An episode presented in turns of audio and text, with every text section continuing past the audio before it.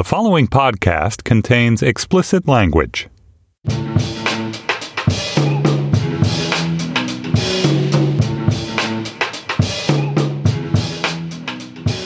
Hello, and welcome to our national conversation about conversations about race, the weekly podcast where we discuss the ways we, one, can't talk, two, don't talk, three, would rather not talk, but four, intermittently, fitfully, embarrassingly do talk about our culture, identity, politics, power, and privilege in our pre, post, yet still very racial America.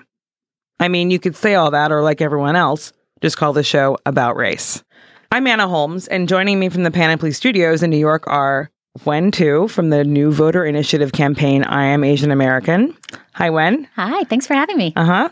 And from Mashup Americans, Amy Choi. Oh, hey, girl. Welcome, welcome to the show, ladies. So, this election season and the months preceding it has focused a fair bit on issues of identity and belonging. The GOP nominee and general shit show, Donald Trump, has made issues around immigration, or shall we say, explosions of racist rhetoric and xenophobia, a central part of his campaign, at the same time that Black Lives Matter and other progressive activist groups are changing the way many people think about race. But as always, there are numerous citizens, part of specific and often ignored cultural and ethnic groups, who have been left out of our national conversations about race as they pertain not just to politics, but to culture. That's why we decided to devote this week's show to the concerns and political and cultural contexts around Asian Americans. We'll talk about everything from why, when, and how Asian American votes are taken for granted to representations of Asian Americans in popular culture and whether anything, anything at all, is changing and changing for the better. So I want to start with electoral politics. Wen can you tell us a little bit, tell our audience a little bit about the Asian American electorate? What are the numbers? Mm-hmm. What trends, if any, does the electorate follow in terms of its political leanings? And what does the rapid growth of the Asian American population imply for voter participation down the road? So I can tell you about what it was and how it's changing mm-hmm. right about now. What it was is that there's 85 congressional districts in the US with an Asian American population of more than 10%. So that means in 85 congressional districts, if you talk to Asian Americans in the way that is meaningful to them, they can swing the vote. So right now, let's say if the Democrats wanted to, let's say, take over Congress, they need 85 more congressional districts. Hmm. So you can do the math there. Next is thinking about what's happening now. And what's happening now is very interesting because my initiative, I Am Asian Americans, really focus on Asian American millennials. Mm-hmm. And every single year, starting now, there will be 1 million new Asian American millennials. Wow.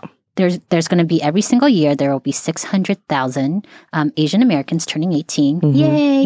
And about 400,000 um, um, millennials between the ages of 18 and 35 immigrating to the US. Wow. Okay. So that's 1 million every single effing year. So you can sort of do the math there Yeah. and say, hey, this is a population that has not really been talked about, focused on, or anything like that. But overall, they have $1 trillion in buying power.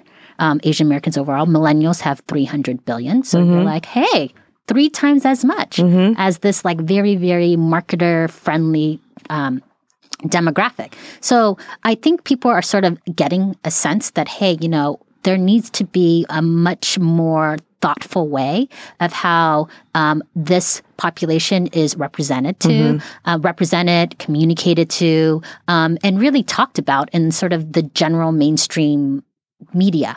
And um, people are really messing it up, When you- especially this week. When you say that people are recognizing that that the messaging and needs to be different and the concerns need to be taken seriously, who are those people? Are you talking about politicians are recognizing that? Well, I think first is always the marketers. Mm-hmm. You know, Okay. the one trillion dollar buy- buying power. Right. I think Nielsen like released a study, and then all of a sudden, I don't know if you noticed, but Gap has Asian Americans, you know, models. All of a mm-hmm. sudden, mm-hmm. Macy's has a whole bunch. McDonald's is having it, and all of a sudden, you know, when you want the image of like the mom taking care of the baby.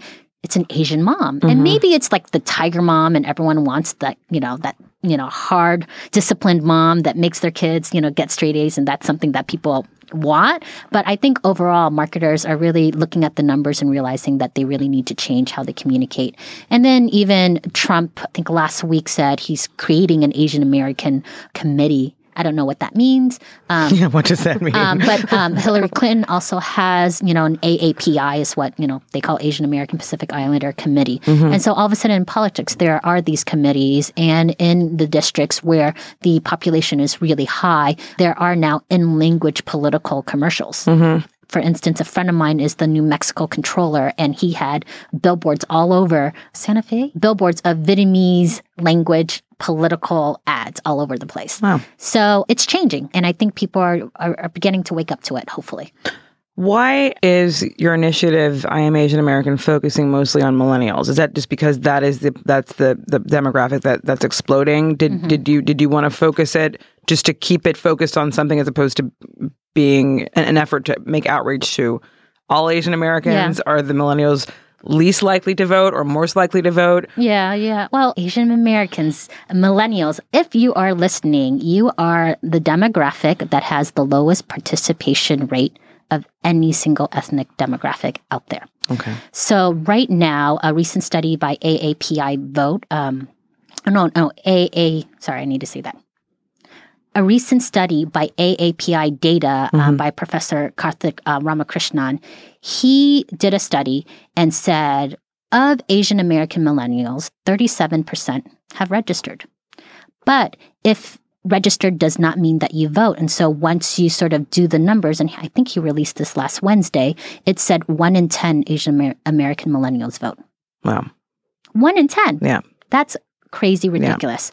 Yeah. Yet, um, Asian American millennials, you guys are the YouTube stars out there right now. you are like the food truck, like influencer out there. Like in the millennial peer group, Asian American millennials are very, very vocal, very influential. Yet in civic engagement, it's in the dumps. And that's why this initiative that I'm doing. It's a movement that um, is culminating um, on on Sunday, October 16th, is four cities, four concerts, same day. And it is just a big sort of star studded fest. We have over 50 Asian celebrities and artists coming out so that Asian American millennials can show up. Are there going to be registering? Yeah. I can't speak. I can't say what I want to say. Are there going to be stations at the events where people can register to vote? Oh, most definitely. Okay. Yeah. Most definitely. And I'm, leading up to all the concerts in four cities, yeah. we've been registering voters at food trucks. Um, so in um, taco trucks, yeah, taco trucks, or Korean taco trucks. yeah, trucks. hell yes, um, even better. So in New York City, it's Korilla. Mm-hmm. You can register to vote at Korilla, and then we in cities so smart. In cities, I mean, here, here's here's a little factor: Asian Americans spend forty percent more than the average American on going out to eat. Oh, obviously. Obviously. I mean, have you seen all the Instagrams of all the food? My favorite are the Tumblrs of Asians taking pictures of Asians taking pictures of food. oh my god, it's wow, so good. I've missed this. I'll send it to you. Okay. Don't worry maybe, about maybe it. we put can it in the show notes. Yeah, we can put it in the show notes. yeah, exactly. So the movement is like I'm a little bit on the old side of the millennial. Um, no, we're called leading edge. Oh, I am a leading edge Asian American millennial, and um, I really said, you know what, I can probably do something here with yeah. Sort of my friends and family that is in the creative space and do something really cool and it's food trucks, it's night markets, and mm-hmm. it's concerts. It's comedians like Jenny Yang. Mm-hmm. It's actors like um, Hudson Yang from Fresh Off the Boat. Another comedian, Profesh China, rolling up. We're doing an all Asian American Hamilton performance. It's Poriotics. Really? Wait, wait, wait, wait, wait, wait, wait. It's like record scratch. When is that? Sunday, October 16th oh. at the Wiltern Theater. Okay. Yeah. All right. I'm going to be in Yosemite oh. this Sunday. By the way, yeah, uh, listeners, the Poor 16th. Anna. The 16th is this Sunday. Sunday. This Sunday. As in like three days from now. Oh, so, yeah. and you know what the best part is? It's absolutely effing free. Yeah. So great. get your tickets and show up, register to vote, and tell your friends to register to vote. Do it. Amy. Yes. What sort of issues have cropped up during this campaign cycle that you think have caught the attention of the Asian American electorate? Um, well, first of all, I'm very pumped to be here to be represented 18 million strong. To say that you know what are issues that are capturing the asian american electorate is really hard because the asian american community is incredibly diverse. They speak mm-hmm. dozens of languages. They range from millennials which are growing rapidly to our parents mm-hmm. to our parents parents who all have the right to vote. And i think the the challenge here so you know the issues that are important to asian americans are the issues that are important to everybody. It's immigration it's healthcare reform, it's reproductive rights, it is the economy, mm-hmm. education. You know, these are issues that are pertinent to every American. And I think the issue that really, I think, is activating the Asian American community right now is maybe not a single tentpole issue. Maybe immigration is one of them, mm-hmm. but that the desire to be recognized as a human being. Yeah. Yeah. And I actually think that it's so basic. But the Asian American community, I think, has really rallied together and started to find their voice in saying, We are here. Our voice matters. We now have the voice to do it because 80% of um, Asian American adults in this country are foreign born. And um, I have a number here that uh, only 60% of Asian American adults in the US speak English proficiently mm-hmm. or speak English very well. So literally our voices haven't been heard before. Yeah. And I think the nasty, disgusting rhetoric that has been exposed by the Trump campaign in, during this election cycle has really made it very clear to particularly Asian American millennials that the world doesn't yet see us as human. Yeah as complete people yep. that are worthy of having a voice and having a vote. Mm-hmm. So I think that more than anything is mobilizing people's efforts. You know, I'm re- recalling a tweet the other day by Sujay Kumar. I think I, I think he sent it out the night of the debate, so this past Sunday, and it included a photograph of an Asian American voter who was part of the town hall, who was up on stage with the candidates, um, an Asian American woman who I'm assuming was undecided, or else she wouldn't have been up there. Uh, she was never given the chance to ask a question, so he he tweeted a, a screen grab of her um, with the accompanying words. That very visible and ignored woman is basically all Asian American voters. And that really stuck with me because I because it did feel in retrospect seeing that tweet and seeing the screen grab of her I was like yeah I did see her on stage and she wasn't invited into the conversation in an explicit way. And I guess I'm curious to know more broadly how each one of you feels Asian American voters are regarded by the two major political parties. Are they taken for granted by both? Is one better than the other? Amy, I'm looking at you. Uh, you're looking at me. Yeah. I can feel it. I think it's hard to be taken for granted when you're not recognized as present. Fair enough. So mm-hmm. I don't think that either party does better or worse by the Asian American community as a whole, because I don't think that either party has generally really recognized the Asian American community as whether it's a voting bloc or as a vibrant, viable community mm-hmm. that holds a lot of sway and mm-hmm. holds a mm-hmm. lot of power. Mm-hmm. Before the show started, we were talking about, you know, like what is the presence of Asian Americans in national politics? Mm-hmm. Wen gave us a great breakdown of the power that voters have in congressional districts. But obviously there's never been a candidate for president from a major party. Yep. There's only been six Asian American senators ever in the history yep. of the Senate five of them have been from Hawaii, where there's like basically no other option, right? so, it, you know, the representation on the old national... white retirees, right? They're too busy hanging out to, golfing. to run for Senate. Yeah. Pew, from which we get all these numbers and all this data and all this breakdown about like what do Latinos care about, or like mm-hmm. what are the what are the issues here, or you know how many Latinos care about abortion versus how many blacks is this Asians aren't in that at all.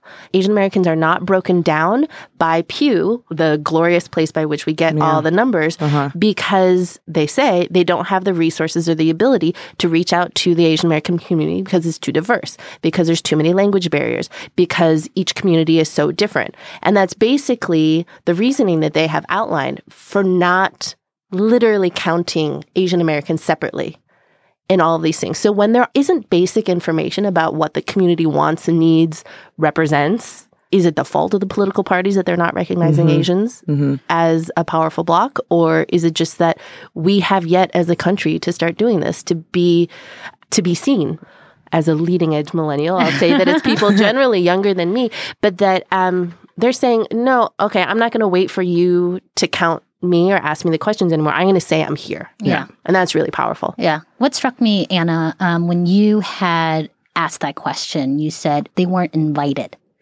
most people who sort of were on sort of the fringes were not invited into the fold. You mm-hmm. sort of have to speak up. Mm-hmm. Um, and I think with the millennials in particular, they are so vocal already on social media. Yes, it's about food. Uh, maybe it's about the la- latest like hip hop sensation, it's whatever Ryan Higa has thought about in his mind about bullying or anything like that. But millennials are so vocal on social media right now, mm-hmm. especially Asian Americans, that you don't need an invite. You can just say it. Mm-hmm. And that I think that aligns very closely with kind of our immigrant heritage.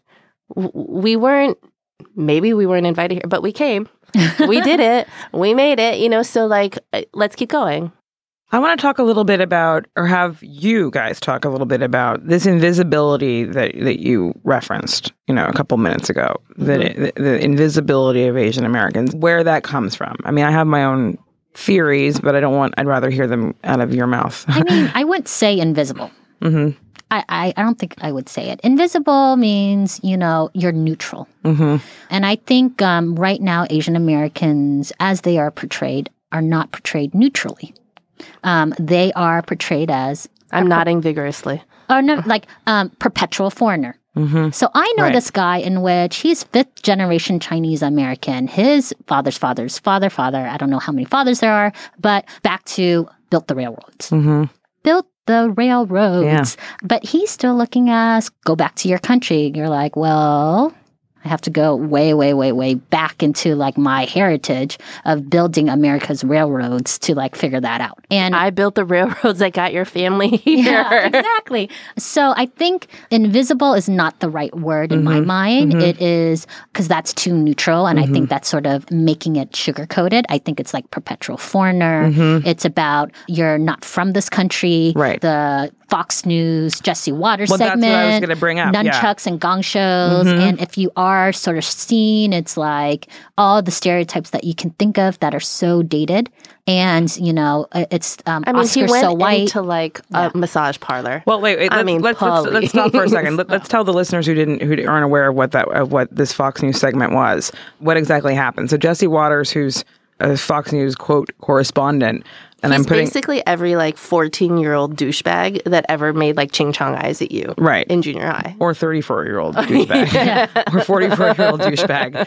But he did a segment on Bill O'Reilly's show. I, my impression is that he's a regular on Bill O'Reilly's show, in which he went to travel to to Chinatown in New York City, and basically, in my mind, you can you know feel free to add, uh, mocked and dehumanized and delegitimized every Asian American he came into contact with, and used a lot of ugly stereotypes. And the the idea behind the segment, from what I recall, and again, correct me if I'm wrong, is that O'Reilly and Jesse Watters were curious about what what Asian voters were, were thinking about the election, and so their their answer, their their attempt to answer this was to go to quote, go to Chinatown, right? Yeah. There was a large outcry about this. I think rightly so. I don't think that Jesse Watters was um, suspended or anything for it, but what a, a week after that, and a couple of days ago, we saw a high profile New York Times editor, Michael Luo, who was out with his family and friends on the Upper East Side and was accosted by a white woman who told him and the group to go back to China, quote, go back to your fucking country. Uh, and you know, he first started tweeting about this, and he wrote a he wrote a piece for mm-hmm. the paper. So you're right. There's not an invisibility. No, it's not. it's it's but, but it there's is an inability a, to be seen. It's what? It's it's not invisible. I th- I no. completely agree with you, but it's in an inability for some people to see us. Mm-hmm. This is sort of my take. Jesse Watters, he's obnoxious. He wants to be a uh, political, like humorist, is what he called it. The stuff that he puts out there isn't smart enough to be funny. It's like slapstick, just making fun of someone who can't talk back. That's mm-hmm. what it is. Yeah. And what I think outraged so many people is the bit is offensive and it's stupid and it's bullshit, but what got, I think, people really riled up was that it was shown as this is what Asians really think, and this is newsworthy. And then Bill O'Reilly saying, Oh, these people are so insulated. And you're just like, What the You know, Yeah. come on now. And I think that's what got people riled up because it was in the guise of they were trying to actually represent a community, and yet they were going to Chinatown, which is great because it's all the restaurants. But people who actually live in Chinatown are actually quite poor. Um, they're older and then they can't speak English. Um, not they, but I'm, I'm, I'm being hasty about it. But the people he put on are people who could not respond. It's as if I went to a nursing home and then played all of this like music and asked you know someone in a nursing home questions and then made fun of them. Mm-hmm. That's Yeah. basically like let's go after people who can't talk and are very elderly. Yeah. And that's what he did and said that was news. Yeah. Also, by the way, the fucking older people that he went after and made fun of for not talking, like they probably survived the Cultural Revolution. Like they made it through Mao. Like they Yeah. got like you have no idea what they did. Yeah. Like how about how about being curious about their stories? Yeah. Yeah. There was just no respect. Can we curse? Yes, we I've can been curse. holding back. No, Wow. go for it. drop the F, drop all the f bombs you want. That was so nice of you to ask. I know, it was nice. didn't occur, I just occur to do me. it. It just comes out of my mouth. I will curse for emphasis. Okay. Has there been rhetoric, especially from the Republican candidate for um, president, around China? He likes to talk about China all the time, right? But is is the rhetoric rhetoric around China fueling some of this anti-Asian American sentiment that that we're seeing? Like, I would not be surprised if if that would help explain why, for example, Michael Luo and his family and friends were were accosted in the way they were by women on the Upper East Side because of the ways in which Trump talks about China and taking all of our jobs and everything is being made there as and, and, and really situating the country in a place that, that is not particularly nuanced or, or, or complex, but mm-hmm. it, you know is, is making it the other evil empire. Well, I'm going to do a little bit of a history lesson here. Okay. So um, I can't speak about Trump because I'm representing a nonpartisan organization. But let's look at history. Um, America has had a long, long history of being very discriminatory, very racist to Asians. So the Chinese Exclusionary Act, meaning everyone can come to the U.S. except for people from China. There's gonna you're you're excluded. Then there was the birthright citizenship. So there was, I think, a third generation Chinese American went back to China to like try to find a bride or something like that, came back and was denied entry. But he said, I was born here. And And they said, You are not a citizen.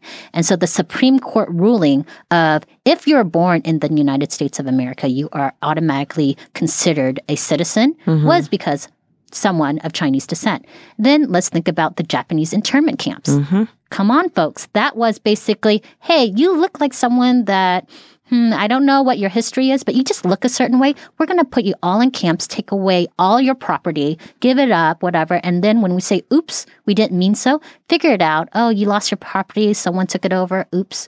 That's basically what happened. And then the Red Scare and you know it the history goes on and on and on. And i think what is happening in this election cycle isn't really about just one particular candidate. It's about sort of this long history of painting asian americans in a light that is the perpetual foreigner that you don't belong here Yeah. that you never will belong here. Mm-hmm. And as the nicely dressed woman with the big iphone 6 at the upper east side yelled at the new york times editor go back to your fucking country. Mm-hmm. And mm-hmm. that's what it's here and you just need to say it's here and if people want to really own up to it they should and then they should really be you know spoken to and as you as you talk about the history, you know, I'm I'm having these flashes in my mind and memories of seeing, you know, American propaganda posters, anti-Japanese American propaganda posters from World War II, and and, and the really ugly caricatures that you saw on those in a way that you didn't see. Uh, with regards to propaganda posters against Germans, um, there there were not these like highly racialized caricatures or drawings or commentary in the same way that you saw that against against the I mean, the same way Japanese. that Nazis, you know, had propaganda against Jewish people and Yeah. like made images of rats and said those Right. are Jews, is the same way the U.S. did with Asians. yeah. Let's let's let's let's be real here. Mm-hmm. And I think that what Michael Luo experienced, which is awful, But it's not- every day. It's every day. It's not fresh. Every Asian American kid who grew up in the States has had somebody tell them on a very regular basis go back to your country. Where are you really from? I can't believe you, you speak such good English. you know that that idea of the perpetual foreigner like always the other Mm-hmm. i think is not something that's new to this election cycle it's maybe become There may be more anxiety around it yeah right now. and i think I think it's just more acceptable to just uh-huh. mouth off. Right. And I do Yeah. think, to my earlier point about how the Asian American community is finding its voice more, now we have Michael, the New York Times, calling this woman out Yep. in the New York Times. Yep. And that is infinitely more valuable. I mean, I mean, he has an immense platform and microphone, and he used it. Yeah. And that's the kind of thing that I think is really turning the tide in terms of Asian Americans making their presence known and saying this is this is real, this exists, this has been our lives, Mm-hmm. and so like see it. what you're saying is that the cultural representation or and opportunities to Asian Americans and, and and the amplifying of their voices, whether it's through social media Yeah. when they're younger or, or through the achievements that they're doing that they're making professionally. Because I'm pretty sure Michael is not a is not a millennial. Could be wrong, but I could be wrong. I can be corrected. Can you talk a little bit more about about the ways in which Asian Americans are becoming more visible culturally, whether it's in positions of power like Michael, who's somewhat behind the scenes, or much more explicitly because they're in front of the camera? Right. When you were talking about advertisements, you know, for I think the Gap, Yeah. uh, for example. So yeah, I'd love to hear more about what you've been seeing change over the past couple of years culturally. Yeah, I think, you know, it, it, there are so many young activists that are doing great, great work, right? There are people like Jen Fang, who mm-hmm. writes a blog, blog called Reappropriate. There are Taz and Zahra, who run Good Muslim, Bad Muslim. There's Phil Yu, Angry Asian Man. Mm-hmm. Andrew Tai, who runs a comedy podcast and blog, Yo Is This Racist. They're all these like young Asian Americans that are out there saying, this is who we are, this is what we're doing, calling people out on their racism. And there's people like Michael. And then there's also what I see is really powerful in pop culture and the influences there is like Ali Wong, Hasan Minhaj, uh, Constance Wu. Constance Wu, Randall Park. you know, Yeah. exactly. John Cho, people, that, Alan Yang, Aziz Ansari, like there are just people who are stepping out and saying they are creating their best work. They are being their whole selves. They are showing that their cultural heritage and their background and sometimes their immigrant story is not something to shy away from, is not something that's untouchable, but is like a wellspring of strength and humor and great stories. And that I think is for the mainstream humanizing Mm-hmm. Yeah. and in some ways legitimizing the Asian American experience. If we say, you know, all the studies have shown that Will and Grace actually like soften the ground Right. for um, Yeah. gay relationships, gay acceptance in the mainstream culture, like that's what the work is of fresh off the boat, your crazy ex girlfriend, all of those things that are now permeating pop culture that are becoming part of one Yeah. Mm-hmm. And, and, is and incredibly important. And I think just Oscar So White and also when Masters of None, Alan Yang was on the stage winning an Emmy and said, you know, there's like 17, 18 million Italian Americans and there's 17, 18 million Asian Americans. You guys have Godfather, The Sopranos, Rocky, and the list mm-hmm. goes on and on and on about, you know, you're proud to be Italian American. And what does Asians do? They have like stereotypical like people that you make fun of from the guy from Goonies. Right. Yeah. And so I think Or from or from Sixteen Candles. or 16 candles. Right. Yeah. I don't even know his name. God bless Long Duck Dong. God Long damn. Duck Dong. Oh gosh. so that's that's what's out there. And I think what's happening now, now that there is a very vocal group of artists in Hollywood, is that they're saying, you know what?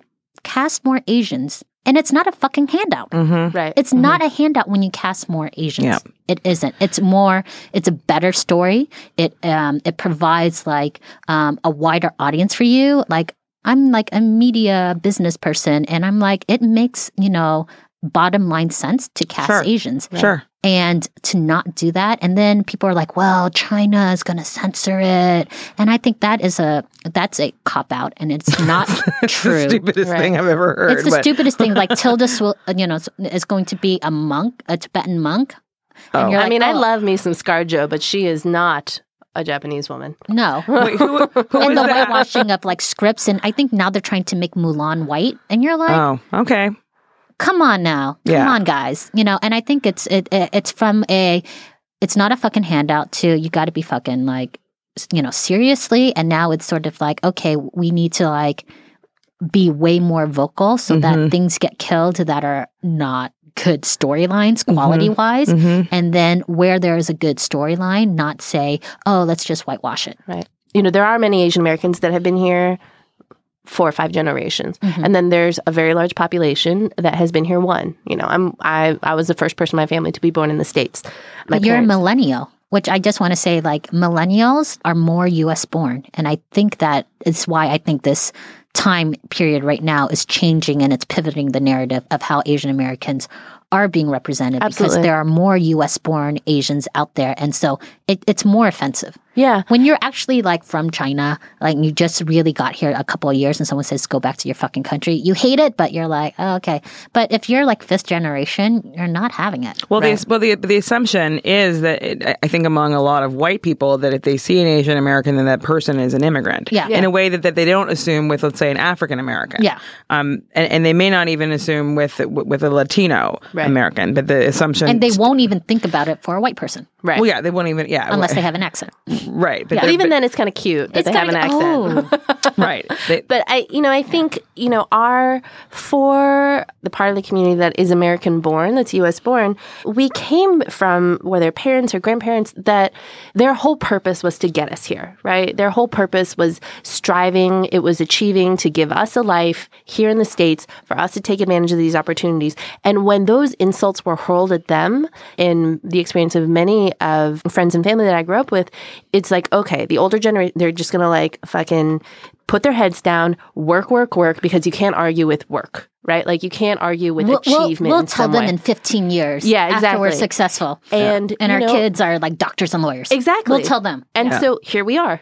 Here You we know, are. We're, the telling you ones now. that Yeah. made it. And so we also we get to have the privilege and space to actually enjoy being Asian in America. Yeah. We get to embrace the fact that the food is fucking awesome, right? Like we mm-hmm. get to say Hong Kong filmmaking or Korean horror films are the best. We get to embrace this and be vocal about it in a mm-hmm. way that our parents and grandparents and great couldn't because they were just too busy fucking working. So th- I think that's part of this The- whole like this unapologetically proud. Mm-hmm. because it's dope. I want to go back to the issue of, uh, well, you mentioned the Oscars, and you were talking about Oscars so white.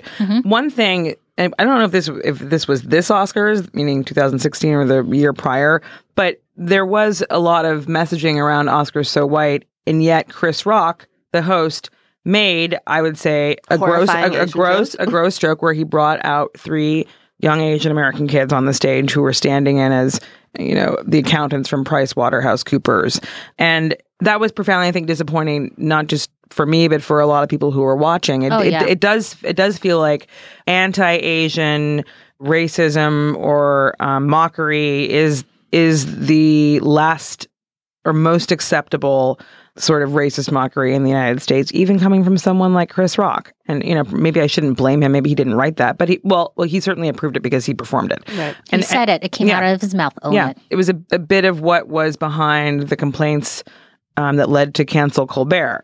Now, I have my issues with the young woman who started that hashtag way back when, but I think that the impulse behind it was something that needed to be. The messaging behind it was something that, need, that needed to be said. I don't know that can, that Colbert could have quote unquote gotten away with that same sort of mockery of African Americans or Latinos. Well, Or Jews, or, Or gays, Jews, right. or any other Mhm. sort of marginalized Mhm. community. Sure. this is where I'm a little bit open. I've worked in media for a long time. Um, so in a past life, I was, you know, doing business strategy for MTV. And part of it, and this is where I really side with artists and cr- creatives, if it is done well and not so Mockingly? mockingly, right?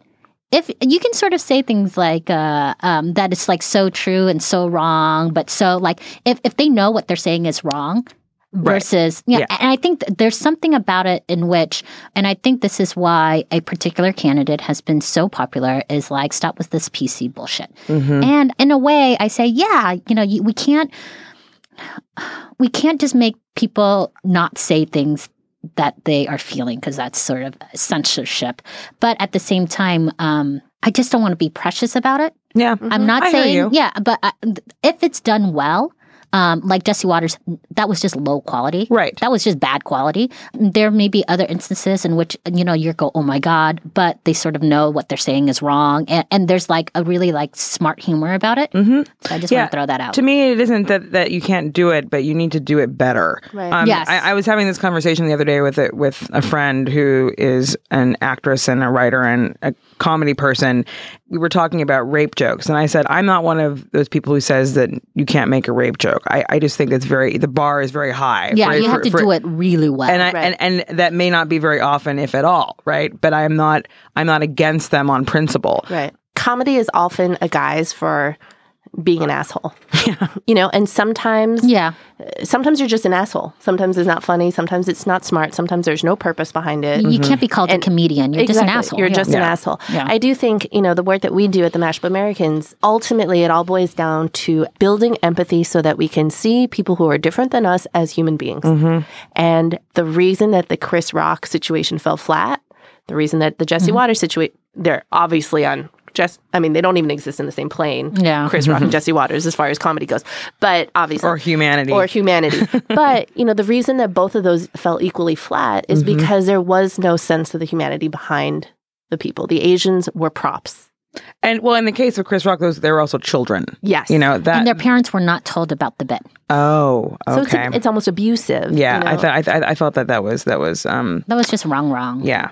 So, you know, when we were talking a little bit earlier about increasing cultural influences and representations, and you and you both were talking about performers and writers in the entertainment business, one thing you said, Amy, that struck me was Oh, I hope it's something good. about the immi- about the immigrant experience. And what I want to know is I'm not Asian American, but what I, I personally think is that I think we'll really have reached a kind of parity and inclusion when Asian American cultural creators are are doing a lot of work that isn't about the immigrant experience because I still th- I still mm-hmm. think that that others them a little bit. I'm not saying sh- the creators shouldn't talk about the immigrant experience, their own or their or their families, but but I think once we get to the point where there's a sitcom on television about a young Asian American woman who's at college and her adventures at college with her friends and dating, et cetera, and She has, just no- has happens to be Asian. right Yeah. has nothing to do with her being Asian, has nothing to do with where her family you know originated from. Is when things are going to feel truly equal, at least to me. But I'd say the same thing about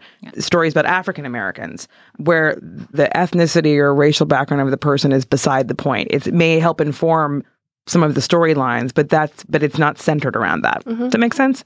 It does. And I would argue that most the successful and good content that is out and available right now does do that. I, I don't think that talking about immigration makes the stories any less universal. These are stories about family Yeah. and work and finding your way and relationships and social dynamics and humor and all of those things. The fact that the setting for which it plays out Mhm. happens to be an immigrant family, I don't think makes as much of a difference. I would argue, I think it'd be great if the mainstream American consumer could see that and not feel like that was other. Right. I think it's a numbers thing, right? Yeah. So every single script you see is about an immigrant experience, then you're like, come on, give me something else. Yeah. But doesn't mean that, you know, one of those immigrant stories Is excellent. Is, excellent, like fresh off the boat. Sure. I think that, and I think that's the numbers of which there needs to be more scripts that Mm-hmm. talks about different experiences. Definitely, because as a consumer, like I don't want to see another like fresh off the boat, like version two, three, like, you know, someone did it, they did it really well. Yeah. You don't need a Korean fresh off the boat. yeah, you don't need a Vietnamese we- fresh off yeah, the yeah, boat. we don't have to like uh, you know go down the line. Like now it's uh, you know Mindy Kaling like Mm-hmm. it's sort of you know there but not there but you know she's you know her show is wonderful smart funny high quality movements like my own about telling folks to just speak up i think will allow people to have that level of encouragement and comfort of just letting it out mm-hmm. and really letting their cre- creative juices roll with it and not feeling a need to censor themselves or not feeling a need to define themselves in a certain way mm-hmm. And also, as as millennials kind of reach out, and you mentioned Alan Yang and Master of None, which is incredible because it's an incredible. A, it's just a funny, Yeah. hilarious, moving show. it won the emmy It won the Emmy, and B, it just represents what life today is like. for an urban millennial. You know, mm-hmm. there's mm-hmm. like a black lesbian woman. Yeah. There's the two Asian guys. Mm-hmm. There are their white friends. There's the, you know, mixed race relationships. And it isn't preachy. You don't ever feel like anybody's a token. Right. It's just good and it feels truly representative. Can you imagine a show um, mostly populated by people of color in which the white person is the token? If we kind I of love that. that would be really Wasn't funny. that in Living Color? maybe, yeah, maybe you're right. Maybe Jim you're Carrey, right. yeah, you were the token. Totally, yeah, totally. That was my first uh, introduction to Jim Carrey. so, so there was some, you know, Jeff Jeff Chang has a new book out, collection of essays, and I've mentioned it on the show before, and I really love it. Some great stuff in there. It's called "We Gonna Be All Right." There's one particular essay called The In Betweens on Asian Americanness. Um, Amy's pointing at me. no, I'm, just, I'm getting excited. okay. And he's kind of struggling in this essay with what it means to be Asian American. And I don't know that he would have used the word invisible, but I do want to just quote from it. Some have portrayed the Asian American narrative, you have too, as a heroic one. But even as you tell this story, you wonder at the impossibility of Asian Americanness. There has been no middle passage to shape it, no common colonizer's language except English to express it. Sometimes you scroll through your Facebook page and your black or Chicano friends have posted a video or a quote or a news item of black or Chicano folks doing something beautiful, ironic, or sad under the line, I love us. And it makes you think of your friend Eric Liu's question Who is us? Amy. I say Um, That's not a question you have to answer. It's more, but you were you. I was um, excited. Yeah, you yeah, were excited. So, yeah, you know, I think it's a hard question to what if one were to try and answer the "Who is us?" because there are dozens of languages. There are dozens of countries. There's a continent from which Asian Americans are coming from. But what is our unifying tie? We're here. Mm-hmm. What I was getting excited about was that I had been rereading a speech that had been made into an essay by Mari Matsuda. And this was said in 1990. It was a speech delivered at the Asian Law Caucus, and it basically speaks to this exact issue. Mm-hmm. And I would like mm-hmm. to read a little bit of it. Go for it. Part of his speech, he says, if white, as it has been historically, is the top of the racial hierarchy in America, and black, historically, is the bottom, will yellow assume the place of the racial middle? The role of the racial middle is a critical one. It can reinforce white supremacy if the middle deludes itself into thinking it can be just like white if it tries hard enough. Conversely, the middle can dismantle white supremacy if it refuses to be in the middle, if it refuses to buy into racial hierarchy, and if it refuses to abandon communities of black and brown people, choosing instead to forge alliances with them. Now, so that to me is incredibly powerful because I think that's what young Asian American millennials are doing.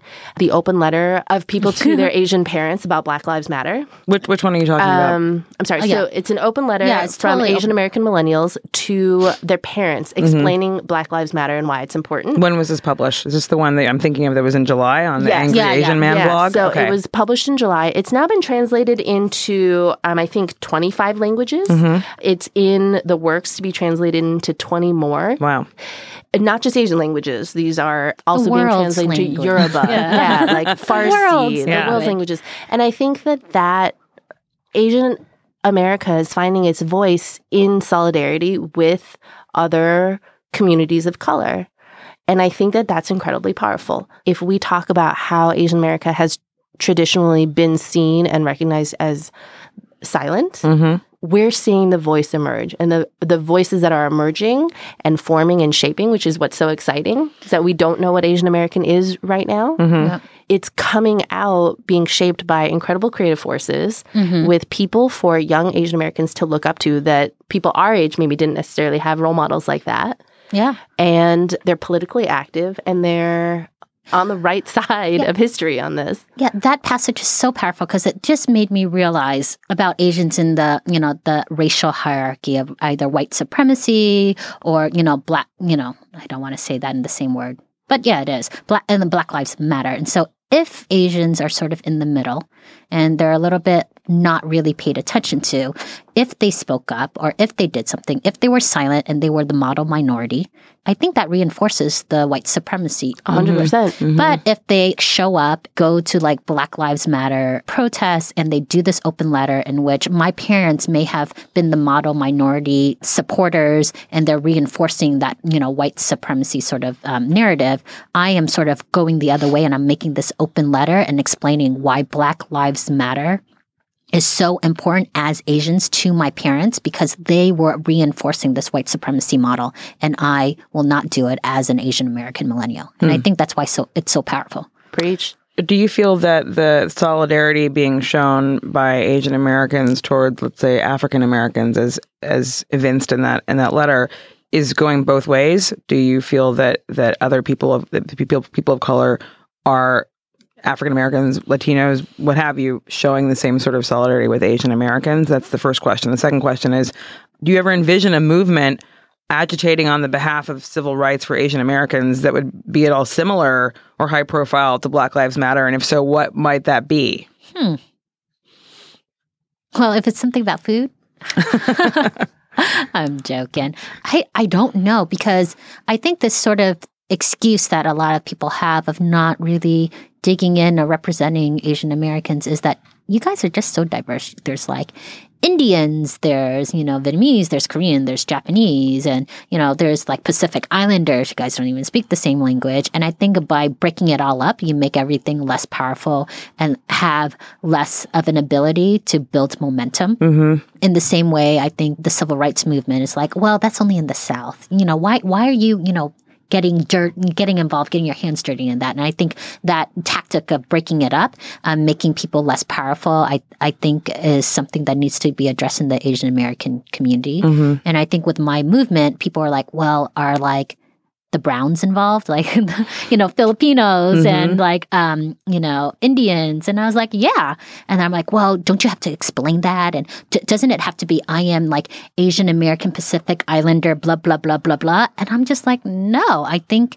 the way you address it is you just say, I am Asian American, and you have Profesh China. Mm-hmm, um, mm-hmm. You know, we have Shilpa um, Narayan um, perform it in New York City, you know, with the Manhattan skyline. Like, you just don't even have to address it. You just like put it out there and it's all in English, you know. And I think sometimes the need to translate reinforces this otherness about it. And I think if you just move forward and you say, hey, this is just how I see the narrative going and just going and being true to that without having to address, you know, these like, I think fringe concerns about being too diverse.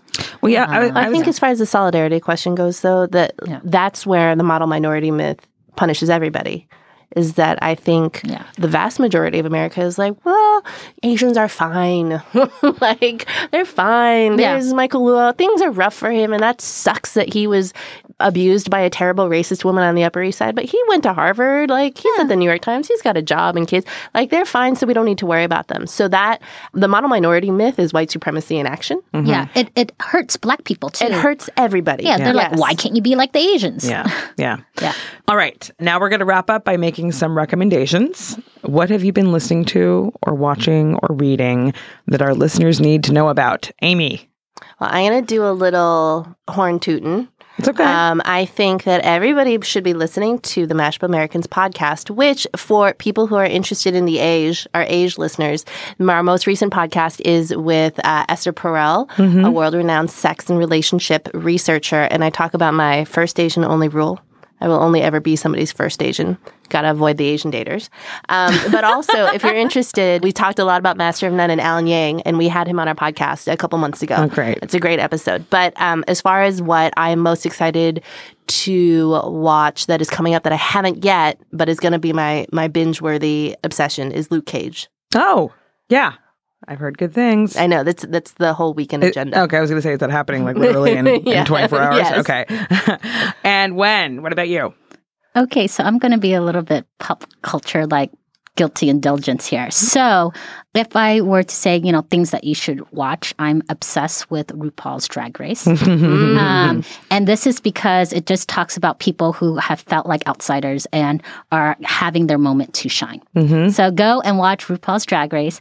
And if you are in New York, in Chicago, in LA, in DC, this Sunday, October 16th, we are holding a free Get Out the Vote concert with over 50 celebrities and artists from MTV's America's Best Dance Crew, Poreotics, to the Philharmonic, from Pitch Perfect 2. It is a stellar all star cast, so um, show up. Great. And what's is there a website you can direct people to so they can learn more? Oh yeah, it's so easy. www.iamasianamerican.com and our Twitter handle is at so Asian American. so Asian American. So Asian American. That's great. Okay, that's all for today. Our producer is AC Valdez. Our research assistant and tech maven is Cody Carvel.